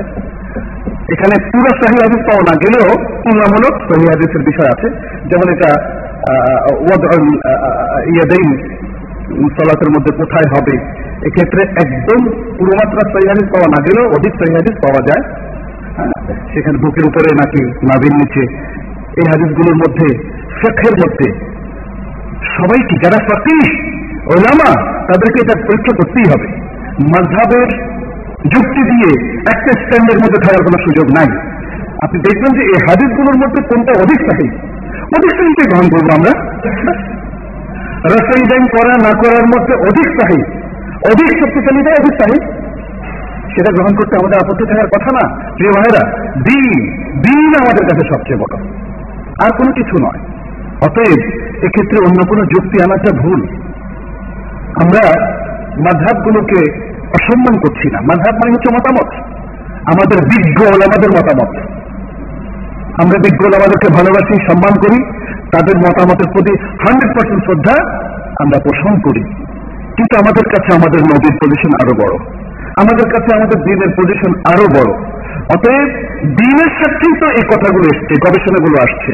অতএব সবচেয়ে সঠিক সিদ্ধান্ত আজকে গ্রহণ করতে কোনো অসুবিধা নেই। এবং সেটার কারণে যদি মাঝহাবের কোনো কোনো বক্তব্য আমরা গ্রহণ করতে নাও পারি, দুর্বল হওয়ার কারণে, এটা সেই মতের আলেমকে অসম্মান করা নয়, তাকে নেগলেক্ট করা নয়, তাকে তার প্রতি অশ্রদ্ধা পোষণ করা নয়। শ্রদ্ধা পোষণ করা একটা ফরজ। প্রত্যেক আলেমদের প্রতি আমাদের শ্রদ্ধা পোষণ করা আমাদের মূলনীতির মধ্যে পড়ে। আমরা তাদের সবাইকে বলব, রাহমাহুল্লাহ আল্লাহ কিন্তু হক আমাদের কাছে তার চেয়েও সেই ব্যক্তিদের কাছ থেকেও হক আমাদের বড়, সেটা আমাদের মনে রাখতে হবে। ইস্তেদাল বিল হাদিস আল মাউদু আলাইয়াজুজ জাল হাদিস দিয়ে কোন ধরনের দলিল গ্রহণ করা লায়াজুজ যারা মনে করবেন যে জায়েজ, এটা ভয়ঙ্কর একটা পাপের কাজ এবং সেরাই দৃষ্টিতে একটা একাডেমিক অপরাধ। জাল হাদিস দিয়ে কোনো দলিল গ্রহণ করা যাবে না, কোনো ওয়ার্ড করা যাবে না, কোনো দলিল পেশ করা যাবে না। সর্বাবস্থায়। নস্কের বিষয়টা। নস্কের বিষয়টা খুব গুরুত্বপূর্ণ একটা বিষয় যে পরবর্তী কোন সারের হুকুম তারা পরবর্তী সারের হুকুমকে মানসুক করে উঠিয়ে নেওয়া। শরীয়তে নষ্ট হয়েছে, যেমন কেবলার বিষয়টা। প্রথম দিকে ছিল বাইতুল মাকদাসের দিকে, এরপরে কাবার দিকে। এটা কোরআনেও এসেছে, এটা হাদিসও এসেছে। হাদিসের মধ্যেও নাস্ক আছে, এটা অস্বীকার করব না আমরা। কিন্তু একটা নাস্ককে প্রমাণের জন্য প্রথম হচ্ছে তারুদ সত্য তারুদ মানে একটা সাথে আর একটা মিল নাই, এই তারুদটা সত্য আচ্ছা আর দ্বিতীয় হচ্ছে, আগে কোনটা, পরে কোনটা? এই দুটো ক্ষেত্রে যদি ভুল করি, তাহলে ভুল ভুল হবে। রাস্তায় টাইমের হাদিসগুলোকে এটা নিয়ে আমরা একটা জটিলতার মধ্যে আছি, তাই না? কে বলছেন যে নষ্ট হয়ে গেছে? আসলে কি নষ্ট হয়েছে তোমার দলিল কি আছে? আমরা আমাদের অনেক উস্তাদদেরকে বলতে শুনেছি যে জীবনে একবার হলেও, গোপনে হলেও তোমরা রসায়ন করে নিও। তো নষ্ট হয়ে গেলে কেন করব? নষ্ট হয়ে গেলে কেন করব? তিনি মহাদ্দেশ, সারা জীবন হাদিস পড়ে কথা কেন বলতেছেন? শেখ হাদিস মানে রাফেলের হাদিস যদি মানসুখই হয়ে যায় তাহলে আপনি আবার কেন একবার হলেও করতে বলছেন? তাই না? প্রশ্নটা কিন্তু এসে যায়। অতএব আমাদেরকে আসলে মেথডের আলোকে চলতে হবে। আবেগও নয়, আর কারও পক্ষপাতিত্বও নয়। আমাদের পক্ষপাতিত্ব শুধু আল্লাহ এবং তারাসুলের জন্য, আর কারোর জন্য নয়। সবাইকে আমরা সম্মান করি। আচ্ছা এরপরে তাহারুদ সুন্দর মধ্যে যখন তাহারুদ দেখা দেয় সেখানে আমাদের একটা মপেস আসবে। এবং এটাই সবচেয়ে বেশি। আজকের যুগে যে আমাদের মধ্যে একটা গন্ডগোলের কথা অনেকে বলেন চেতনার কথা আমরা বলেন যে একজন এক এক রকম বলে। এখানে আসলে সুন্নার বা দলিলের বিভিন্ন রকম দলিল আমাদের কাছে আসে। এই দলিলগুলোর সাথে আমারাটা কি, এটা আমরা জানি না। হাউ টু ডিল দিস হাদিস এই হাদিসগুলোকে কীভাবে ডিল করতে হবে? সেক্ষেত্রে আমাদের একটু আমাদের একটু ব্যর্থতা আছে। এই কারণে এটা হচ্ছে। আমরা যদি সবাই এই সমাজের, এই বাংলাদেশের সকল আলেম একটা সঠিক মেথোডোলজি ফলো করি, তাহলে কিন্তু সমস্যা থাকে না।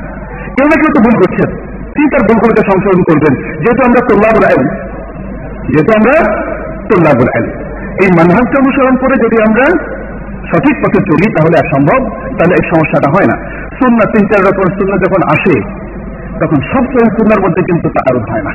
দেখা যাবে যে একটা দায়ী একটা দায়ী তিন চার রকমের আমল। এখন সবাই বলেন যে সবাই সবই শুদ্ধ। একটা কথা প্রচলিত আছে, সব মাঝাব শুদ্ধ, সব আলেম শুদ্ধ সব কথা এটা কেমনে হয়? কারণ আহমদুল্লাহ জামাত আকিদা হচ্ছে যে কোনো মাসালায় হক হচ্ছে একটা হাত পায় আজাদ তবে আল মুজতাহিদুল মুসিদ সে পাবে দুটো সব আর মুজতাহিদুল মুক্তি সে পাবে একটা সব। এই হাদিসটাও তো প্রমাণ করে, কেউ না কেউ মুসিদ কেউ না কেউ মুক্তি তার মানে তো যদি সমস্ত কথাই যদি হক হয়, তাহলে তো এখানে আর মুক্তি কেউ থাকে না। তাই না? ভুল কেউ আর করে না। এই বিষয়গুলো আমাদেরকে খুব সাবধানতার সাথে অবলম্বন করতে হবে। সুন্নার মধ্যে যখন তারুদ হয়, তখন যদি সবগুলো আমাদের কাছে আপাত দৃষ্টিতে দাইফ আর সাহিনের সংঘাত না হয়, তাহলে তার মধ্যে তফিক আনতে হবে। তারপরে যদি দাইফ আর অথবা একটা সাহি, একটা আফাহ এরকম যদি হয়, তাহলে সেখানে তারজিহের দিকে যেতে হবে। আর যদি সেটা সম্ভব না হয় তাহলে নাসখের দিকে যেতে হবে, যেটা মোটে আখের, সেটা নাসের আর যেটা আগের, সেটা হলো মানসুখ এভাবে সম্পর্কে আমরা অবশ্য বলেছি আকিদার পুরোটাই। তৌকিফি এবং এখানে গুরুত্বপূর্ণ একটা কথা হচ্ছে খবর ওয়াহেদ দ্বারা আকিদা সাব্যস্ত হয়। খবর ওয়াহেদ দ্বারা আকিদা সাব্যস্ত হয়। এটা এমুল কালামের যারা চর্চাকারী, তারা এখানে প্রবলেম তৈরি করেছেন। যেমন ইনাম রাজি আরও অনেকে, তারা বলেন যে খবর ওয়াহেদ মহতামেল এবং এই এহতেমাল আছে দশটা এহতেমাল। এহতেমালের কারণে আমরা তো ইয়াকিন রাখতে পারব না। আকিদার তো ইয়াকিনের বিষয়। অতএব আকিদার ক্ষেত্রে খবর ওয়াহেদ গ্রহণযোগ্য হবে না। কিন্তু খবর ওয়াহেদ যখন সহি হয়, আর বছরের পর বছর উম্মা সেটাকে গ্রহণ করে, তাহলে ওই ধরনের খবর ওয়াহেদ আসলে ইয়াকিনের ফায়দা দেয়। ইয়াকিনের ফায়দা দেয়। বোখারি মুসলিমের অনেক খবর ওয়াহেদ আছে। যেটা উম্মার কাছে এখন ইয়াকিনের পর্যায়ে। অতএব খবর ওয়াহেদ দ্বারা আকিদা সাব্যস্ত হতে কোনো অসুবিধা নেই। আরেকটি মশালা বলে আমি শেষ করব, সেটি হচ্ছে, আমরা জানি যে কালামুল্লাহ হচ্ছে আল মতো আব্বাদ বেতেলাওয়াতি। আল মতো আব্বাদ বেতেলাওয়াতি। অর্থাৎ কালামুল্লাহ হচ্ছে এমন গ্রন্থ যার তেলাওয়াতটাও ইবাদত। যার তেলাওয়াতটা ইবাদত। কিন্তু হাদিসও কি তাই? হারের হাদিস আল মতো আব্বাদ বেতেলাওয়াতি হাদিস তেলাওয়াত করলেও কি ইবাদত হিসেবে সেটা গণ্য হবে? নাকি হাদিসটা শুধু পড়ার জন্য, জানার জন্য, পড়লে, জানলে আমল করলে তার সব শুধু তেলাওয়াতের সবাবের কোনো দলিল কি আছে? যে হাদিসেরও একটা অক্ষরে দশ নাকি এরকম কি কিছু আছে যেটা কোরআনের ক্ষেত্রে কিছু নাই? অতএব আমাদের সমাজে কিন্তু এটাও প্রচলিত হয়ে গেছে। খতমে বোখারি কিছুদিন পরে হয়তো এটাকে আরেকটু অ্যাকশন করলে খতমে মুসলিম খতমে আরবা খতমে খতমে ইত্যাদি চালু হতে পারে কিন্তু এই দরজাটা বন্ধ অফকোর্স ইবাদতের ক্ষেত্রে মূলনীতি হচ্ছে ওই যে বেদাতের মূলনীতির কথা বলা হয়েছে বেদাত চিহ্নিত করার মূলনীতিগুলো না জানাটাও আমাদের জন্য একটা বড় প্রবলেম হয়ে গেছে মনে করে কি ইনারা খালি বারবার এটাকেও বেদাত বলেন ওটাকেও বেদাত বলেন, তাইলে মাইক চাই মাইক্রোফোন কিংবা এই কি বলে যে ভিডিও ক্যামেরাটাও কি বেদাত? বেদাতের মূলনীতি ক্লিয়ার হয়ে যাবে। এটা সবকিছুকে হজবরল করে আমরা বলছি না। মূলনীতির আলোকে বলা হচ্ছে, যখন আকিদার কোনো বিষয়ে নতুন সৃষ্টি হবে, যখন ইবাদতের কোনো বিষয়ে নতুন সৃষ্টি হবে, তখন সেটা হবে বেদা অর্থাৎ তার দুটি বিষয়গুলোকে এর মধ্যে যদি নতুন কোনো কিছু অ্যাড করে দেওয়া হয়, অথবা সৃষ্টি করা হয়, তাহলে এটা একটা মূলনীতি, সেটা বেদা হবে। বেদা আকাদিয়া বেদা আমালিয়া, বেদা ইবাদাত। এটা হবে। সবের যে কোনো আমল যদি আপনি চালু করে দেন একটা জিনিস, যেটা সবের পিছনে কোনো দলিল নেই, তাহলে সেটা বেদা হবে। তো আসলে এই বিষয়ে আরও অনেক বলার ছিল। যেহেতু সময় কম, কিন্তু আমার মনে হয় গুরুত্বপূর্ণ বেশ কিছু আমরা শেয়ার করেছি। ভবিষ্যতের সুযোগ আসলে আমরা আরও শেয়ার করব ইনশাআল্লাহ। আল্লাহ আমাদের সবাইকে সঠিকভাবে দলিল গ্রহণ করার তফিক দান করুন। এবং এই মানভাসটা ভালো করে বোঝার তফিক দান করুন। আমাদের মধ্যে যত বিদ্বেষ অথবা যত একের প্রতি অন্যের ঘৃণা আছে সেটা আল্লাহ দূর করে দিন। আমাদের মধ্যে সত্যিকারের প্রকৃত মাহাব্বা দিনই আল্লাহ তৈরি করে দিন। এবং আমাদের মধ্যে রাবেতা, পারস্পরিক সম্পর্কের মূল ভিত্তি যেন হয় আল্লাহ আল মুসাহিদ আল্লাহর কাছে সে দোয়া করছি। আপনাদের সবার সর্বাঙ্গীন মঙ্গল কামনা করছি। আর আপনারাও দোয়া করবেন যাতে এই প্রতিষ্ঠান আসলে কাজ করে যেতে পারে। আমাদের সবার মধ্যে একটা চমৎকার সৌহার্দ্যপূর্ণ পরিবেশ তৈরিতে এই প্রতিষ্ঠান যেন একটা ভালো কৃতিত্বের স্বাক্ষর রাখতে পারে, সাফল্যের স্বাক্ষর রাখতে পারে। আমি প্রতিষ্ঠানকে ধন্যবাদ জানাই, আপনারা সবাইকে ধন্যবাদ জানাই। আল্লাহর কাছে তৌফিক কামনা করে, তার কাছে বরকত কামনা করে আজকের মতো আলোচনা এখানে শেষ করছি। হাদা সাল্লাহ সাল্লাম আলা নবীনা মোহাম্মদ ওয়ালা আলহি ওয়াসহাবি আজমাইন। আসসালামু আলাইকুম রহমতুল্লাহ বারাকাতুহু।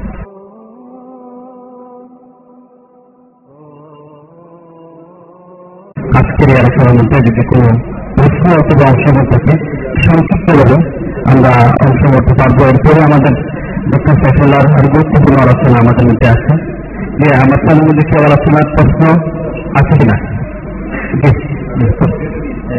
এখন একটা প্রশ্ন আগে হয়ে গেছে, একটু সম্বোধন করছি। যে তামিমার ক্ষেত্রে এই তামিমার ক্ষেত্রে আমাদের কিছু কিছু ভাই বলেন যে কিছু কিছু ক্ষেত্রে নাকি তামিমা যায়, তাবিজ ঝুলানো যায়, যেমন পাগল লোক সে পড়তে পারে না। ছোট বাচ্চা সে পড়তে পারে না কোরআনে সে সুরা পড়তে পারে না, তার ক্ষেত্রে নাকি তাবিজ যায় এরকম কোন দলিল আছে কিনা আমি জানতে চাচ্ছি যে কোন ক্ষেত্র বিশেষে তাবিজ ঝুলানো যায়। এরকম কোন দলিল আছে কিনা। আলহামদুলিল্লাহ বা তাবিজের ক্ষেত্রে বিশেষ ক্ষেত্রে কেউ কেউ দাবি করছেন যে সেটা জায়েজ। তার কোনো দলিল আছে কিনা তিনি আমাকে জিজ্ঞেস করেছেন। আমাদের জানা মতে এটা জায়েজ হওয়ার কোনো দলিল নেই। তবে যিনি বলেছেন বিশেষ ক্ষেত্রে এটা জায়েজ, তিনি দলিলটা দেবেন, তাই না? আপনারা তার থেকে দলিলটা সংগ্রহ করবেন। আর যদি যাচাই করতে চান, তাহলে আমাদেরকে বললে আমরা হেল্প করতে পারব।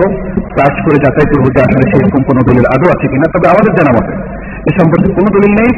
তামিম হারাম হওয়ার তামিমা হারাম হওয়ার বিষয়টি এটা আম দলিল। মানে আল্লাহ তা তামিমাতান ফাকাত আশরাকা, একদম আম দলিল। তার মানে হচ্ছে এখানে কোনো এক্সেপশন নাই। জি।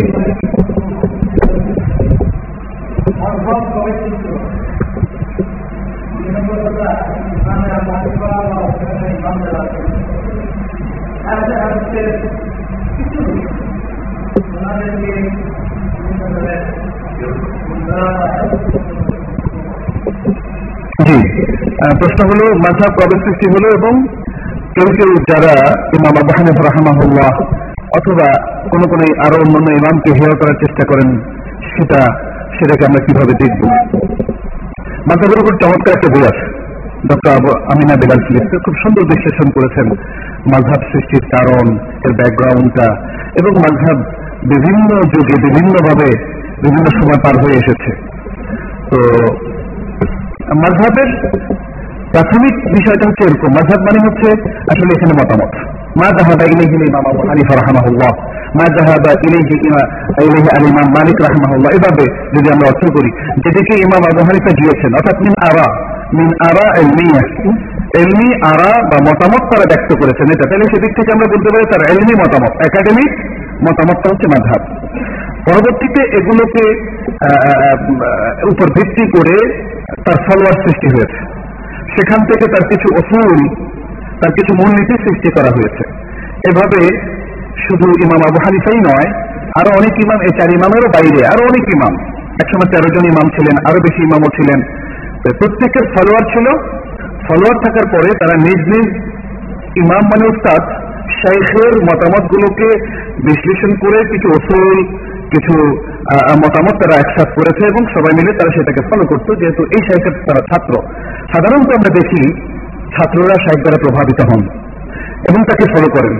আর এই শাইখরা তো একজন, এক একজন অত্যন্ত বড় ধরনের পণ্ডিত ছিলেন, তারা তারা বড় আলেম ছিলেন, স্কলার ছিলেন এই তো এভাবেই মাঝহাবটা ধীরে ধীরে সৃষ্টি হয়। পরবর্তীতে মাঝহাব বিভিন্ন রূপ পরিগ্রহ করে। একটা সময় এসেছে যখন মাঝহাবটা দলে পরিণত হয়। ইবনে কাসিরের আল বেদা নেহায় আমি করেছি এটা হলো চারশো থেকে পাঁচশো হিজের মাঝামাঝি। উনি তো প্রতি বছর ইতিহাস লিখেছেন আমরা জানি। বাগদাদে একদিনে এক হাজারের বেশি লোক মারা গিয়েছে মাঝহাবি কোন্দলে। হানাফি আর হাম্বলি মাঝহাবের লাগালাগি। ইমাম ইবনে কাসির বলেছেন, তখন মাঝহাবটার মতামত থাকিনি। সেটা হয়েছে দল, তাহাজ্জুদ, যেটা শরীয়তে নিষিদ্ধ। আমার এবং আমাদের এখানে অনেক শাখরা আছেন। এদের মতামতের ভিত্তিতে আপনাদের মতো যদি এখন লাগালাগি হয়ে যায় কি হবে বলেন যদি ইমাম হানিফা রহমাহুল্লাহ, ইমাম মালিক অথবা ইমাম আহমদ হাম্বল থাকতেন, আর দেখতেন তার ফলোয়াররা একদিনে মারামারি করে বাগদাদের মধ্যে এক হাজার লোক মারা গিয়েছে, তাহলে তারা কি বলবেন বলেন তো? তাহলে মাঝহাব শুরুতে ছিল মতামত, পরে হয়েছে দল। পরে এখন বলা হচ্ছে যে এর মধ্যে সীমাবদ্ধ থাকাটা খরচ। এখন দিন। রাইট এখন কেউ সেটাকে স্পেশাল দিন হিসেবে বলেছেন, কারণ এর থেকে আর দূরে হওয়া যাবে না। এগুলোকে কেউ মাঝাবের বিরুদ্ধে কথা হিসাবে নেবেন না? মাঝাবের বিরুদ্ধে রোড ছড়ানো আমাদের উদ্দেশ্য নয়। কিন্তু বাস্তবতাকে কি আপনি তাকের মতো চোখ বন্ধ করে ইগনোর করবেন? ইগনোর করা উচিত নয়। আমাদের অবশ্যই সে আগের থেকে যেই পরিস্থিতি হয়েছে, সবগুলোকে বিশ্লেষণ করে আমাদের দিশার মধ্যে আসতে হবে, হকের দিকে আসতে হবে। তো সেজন্য আমরা বলছি এভাবে আজকে মাঝহাবটা এমন একটা পজিশনে চলে এসছে যেটা উম্মার কাছে আকাঙ্ক্ষিত ছিল না, যেটা দলাদলির একটা পর্যায়ে পরিণত হয়েছে। আসলে আমরা সবাই যারা মাঝহাব মানেন, যারা কোরআন সন্না মানেন, বা যে কোনো মতবাদী যারা বিশ্বাসে বিভিন্ন ভাগে বিভক্ত, তারা প্রত্যেকেই কিন্তু একটা মূল টার্গেটে কাজ করেন। সেটা হচ্ছে কোরআন সন্নাকে অনুসরণ করা। সঠিকভাবে মুসলিম হয়ে থাকার জন্য একটা প্রয়াস একটা চেষ্টা চালানো। তাহলে এই চেষ্টার ক্ষেত্রে আমাদের সবাইকে মিলে সতর্ক হতে হবে। আমাদের সবাইকে মিলেই সতর্ক হতে হবে। অনাকাঙ্ক্ষিত যা কিছু আমাদের মধ্যে চলে এসছে, সেটাকে বাদ দিতে হবে। অন্যায়মূলক যা কিছু চলে এসছে দলাদলিমূলক যা কিছু চলে এসছে এটাকে বাদ দিতে হবে। আমাদের সবাইকে ওই প্রথম টার্গেটের দিকে ফিরে যেতে হবে এবং সেটাকে প্রাধান্য দিয়ে বর্তমানকেও সাজাতে হবে, যে যেন আমরা কোরআন সন্ন্যাকে অনুসরণ করার টার্গেটটাকে ফুলফিল করি এবং সেই সার্ভিসটা আমাদের, আমরা দেই। এটা এক নম্বর। আর দ্বিতীয় হচ্ছে, আসলে কোনো আলেমকে বক্তব্য কোনো আলেমকে ব্লেম করা, তাকে হীন করা, এটা হীন প্রয়াস। এটা বড় আলেমদের মধ্যে আমরা দেখি না। আবু হানিফা রহমাহুল্লার যুগে যারা ছিলেন, বড় বড় আলেম, ইমাম মালিকও তো। ছিলেন না? ইমাম সাফিও ইমাম সাফি তো তার জন্ম হয়েছিল তার মৃত্যুর সালে যাই হোক আরও অন্যান্য ইমামরা তো ছিলেন। এরা কেউ কিন্তু একজন আরেকজনকে গালি দেননি। হয়তো কেউ বলতে পারেন, যারা তাজিল, তাহলে কি? যারা তাজিল হচ্ছে আরেকটা আমানা আইলমিয়ার বই প্রকাশ। আমানা আইলমিয়া, ওটা ব্যক্তিগত শত্রুতা ছিল না। একটা লোক যে মোত্তাহাম বিজ্ঞানী মিথ্যা কথা বলেছে বলে প্রমাণিত হয়েছে। আমি কোন ধরনের রোষ, বিদ্বেষ ছাড়াই এটা লিপিবদ্ধ করে রেখে গেছি কারণ এটা আমার আইলমিয়া। আর হাদিস তিনি অনেকগুলো হাদিস বলে বেড়াচ্ছেন। এই হাদিসটার পজিশনটা কি হবে? যদি আমি এই ঘটনাটা না বলে দেই, তাহলে এই হাদিসটা অ্যাকসেপ্টেড হয়ে যাবে। তাকে বলে দেওয়া হচ্ছে মোত্তাহামদিল ক্যাদিব অথবা তাকে বলা হচ্ছে তার খাফা বক্তুহু খাফা বক্তুহু তার মুখস্থ শক্তি কমে গিয়েছে? এটা কিন্তু তার বিরুদ্ধে বিদ্বেষ না। এটা হচ্ছে একটা জিনিস কোট করা, একটা বাস্তবতাকে তুলে ধরা উম্মার সামনে, যাতে উম্মা এগুলোর আলোকে হাদিস গ্রহণযোগ্য হবে কি হবে না সেটা নির্ধারণ করতে পারে। অর্থাৎ যারা আদিনের ক্ষেত্রে, এটা শত্রুতা অথবা মিত্রতা মূল বিষয় ছিল না। কিন্তু এর বাইরে আমরা এক, এক- শাহেককে আরেক শাহেকের বিরুদ্ধে, এক ইমামকে আরেক ইমামের বিরুদ্ধে যুদ্ধ করতে, আজে বাজে কথা বলতে দেখি না। অতএব আজকে যদি আমরা, আমাদের এখানে যারা আমরা আছি, তারা সমস্ত আলেমদেরকে সম্মান করি, এতে কি কোনো কিছু ভুলনা হয়? এতে কি ইসলাম নষ্ট হয়? এতে কি পরিবেশ বিঘ্ন হয়? আমি মনে করি এটা ওয়াজিব পর্যায়ের কাজ। কোন আলেমকে এমনকি তার মধ্যে যদি একটা বেদাতও পাওয়া যায়, তাকে ঘৃণ করা, তাকে তাচ্ছিল্য করা, তার ব্যক্তিকে ছোট করা, তার জন্য বদয়া করা, এটা আসলে উচিত নয়। প্রত্যেক আলেমের জন্য আমাদের দোয়া থাকবে, শ্রদ্ধা থাকবে, ভালোবাসা থাকবে, কারণ তার বিচার আল্লাহ করবেন। আর আমরা চাইব যে আলেমরা এত বেশি কন্ট্রিবিউশন করে গিয়েছেন যেমন ভাবে হন না কেন? আল্লাহ যেন তাদেরকে ক্ষমা করে দেন। তাদের যদি সত্যি কোনো ভুল থেকে থাকে, আল্লাহ যেন তাদেরকে কবুল করেন, জান্নাতুল ফেরদৌস প্রত্যেককে দান করেন। এই জিনিসটা আমরা করব, আর তাদেরকে বিরুদ্ধে জি।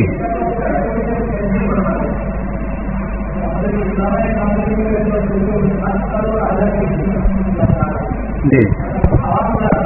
যারা অনেক, অনেকে যারা গভীর করে বের করেছেন, এই ক্ষেত্রে ইমাম আবু এবং ইমাম মালিক, তারা যে খেদমত করে গেছেন, তাদেরকে কি অনুসরণ করলে এটা কি বেদাত হয়ে যাবে?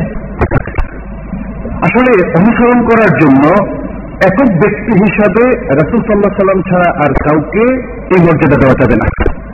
আমরা অনুসরণ করব ব্যক্তিকে এই সত্ত্বে অনুসরণ বলতে ওনাদের মত কোরআন সন্ন্যার হ্যাঁ ওনাদের মত কোরআনের সাথে মিললে এটা তো ওনাদের মত হলো না এটা কোরআন সুন্দরী মত হলো। সেক্ষেত্রে আজকের যুগেও যে সমস্ত আলেম আছেন তাদেরকে অনুসরণ করতে কোনো অসুবিধা নাই যতক্ষণ পর্যন্ত তারা কোরআন সুন্না মোতাবেক হন। তবে একটা জিনিস আওয়াম আবু হানিফা রহমানুল্লাহকে অনুসরণ করতে সক্ষম নয়। এটা একটু ব্যাখ্যা করি এটা একটা আবেদনের মধ্যে লেখক বলেছেন। সেটা কি? কারণ আওয়াম আসলে জীবিত মসজিদের কাছে আসেন, ওলামাদের কাছে আসেন। তিনি তো নিজেও করেন না। তাহলে জীবিত মসজিদের কথাই তিনি অনুসরণ করেন।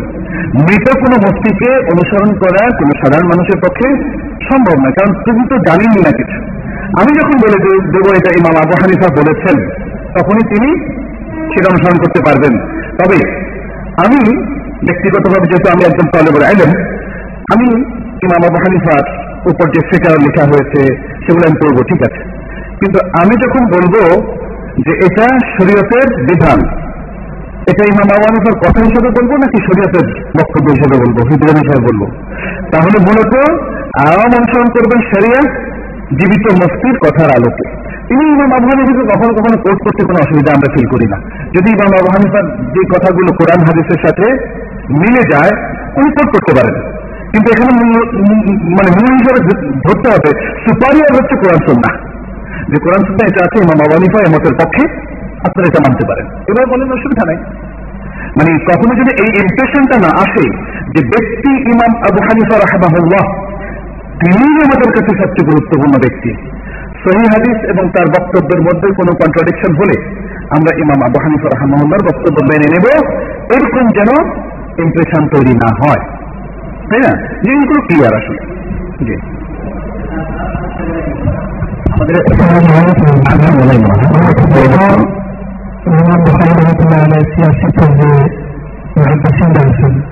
আচ্ছা। অনেক ক্ষেত্রে মহাদ্দিসিনরা বলছেন যে ওনারা মাঝহারি ছিলেন ইমাম বুখারী রহমতুল্লাহ আলাইহি ইমাম মুসলিম রহমতুল্লাহ আলাইহি ইমাম তিরমিজি রহমতুল্লাহ আলাইহি মাঝহারি ছিলেন তো আমরা যাদের কিতাব যাদের কিতাব থেকে আমরা সেই হাদিস সেগুলো গ্রহণ করি বা এগুলো আজ করি তো তারা যখন মাঝহাবি ইমাম যদি মানছেন আমাদের কি করবে ওনারা তো মাঝহাবি ছিলেন আমরা তারা যখন মাঝহাবি ছিলেন আসলে আলিম হওয়া সত্য সত্ত্বেও তাদেরকে রানাইকেরা মুস্তাহিদে বলছেন। মুস্তাহিদ হওয়া সত্ত্বেও তারা যখন তকলিফ করছেন ইমাম আজহান বা ইমাম শাহরুল্লাহ বিভিন্ন বিভিন্ন রানাইকেরামের তকলিফ করছেন তো আমাদের তো এ বিষয়ে পুরো এগুলো অধিকারী মুস্তাহিদরা যখন বুঝতে পেরেছি জি। আহ, এই সংক্ষেপ উত্তর শেষ করে দিয়ে যাবেন এটা শেষ প্রশ্ন। আচ্ছা হ্যাঁ আমি এক মিনিট উত্তর দেবো ইনশাল্লাহ প্রথম কথা হচ্ছে যে, ইমাম বখারি ইমাম মুসলিম বা এই সমস্ত মহাদেশ কেরাম তারা কি বলেছেন যে আমরা মিনাল মোকাল্লিদিন অথবা ওকাল্লেদ ইমাম ফুলান ইমাম ফুলান, সেটা বলেননি। তাদেরকে কেউ মানে সম্পৃক্ত করেছেন, যেহেতু তারা একটা বিয়ার মধ্যে বড় হয়েছেন। আমাদের দেশে বিয়ার একটা হানাফি বিয়ার মধ্যে বড় হয়ে ওলামাই কেরাম প্রাথমিকভাবে হানাফি মাসাবকে অনুসরণ করেন। এরপরে তারা যখন সত্য সন্ধানী হন তারা তখন মাঝহাবের মধ্যে যেগুলো সঠিক আছে সেগুলো মানতে তো কোনো অসুবিধা নেই। আর যেগুলোর সাথে কোরআনের আরও কোরআনের আরও বক্তব্য পাওয়া যায় অথবা সহিদের বক্তব্য পাওয়া যায়, সেগুলো তারা সংশোধন করে নেন। তো আমরা মহাবেসিন কেরামের জীবনে দেখি, তারা একজন আমনি ব্যক্তির মতো ওভাবে আসলে মানেননি। আর যারা তাদেরকে যারা সিরা লিখেছেন, তারা হয়তো বলছেন, তারা মন্তাসের ইলাল ইমাম শাফি মাসালান। কোন কোন যেমন ইবনে আব্দুল বারের ক্ষেত্রে বলেছেন ইমাম মালিক। কিন্তু এরা প্রত্যেকেই কিন্তু তর্জি দিতেন। এরা প্রত্যেকেই আপনি আপনি বলছেন তিনি মাঝাবি ছিলেন। কিন্তু দেখেন তো, উনি একটা মাসালায় দলিল ছাড়াই কোন বক্তব্য গ্রহণ করেছেন, কোন আকিদা গ্রহণ করেছেন, এটা দেখাতে পারবেন? পারবেন না। আমাদের বক্তব্য হচ্ছে মাঝহাবি কি মাঝহাবি মত তার চেয়ে গুরুত্বপূর্ণ হলো তিনি সহি দলিলের ভিত্তিতে জীবনকে পরিচালনা করবেন। দিনকে দলিলের ভিত্তিতে তিনি মেনে নেবেন, অনুসরণ করবেন। মহাদিসিনের ক্ষেত্রে এটা একদম প্রবলভাবে প্রত্যেক মহাদিসিনদের ক্ষেত্রে এটা প্রযোজ্য। আমরা এখানে শেষ করি, যেহেতু সময় শেষ, পরে ইনশাআল্লাহ আলোচনা করব। হাদা সাল্লাহ সাল্লাম আলা নবীনা মোহাম্মদ ওয়ালা আলহি ওয়াসাহাবিহি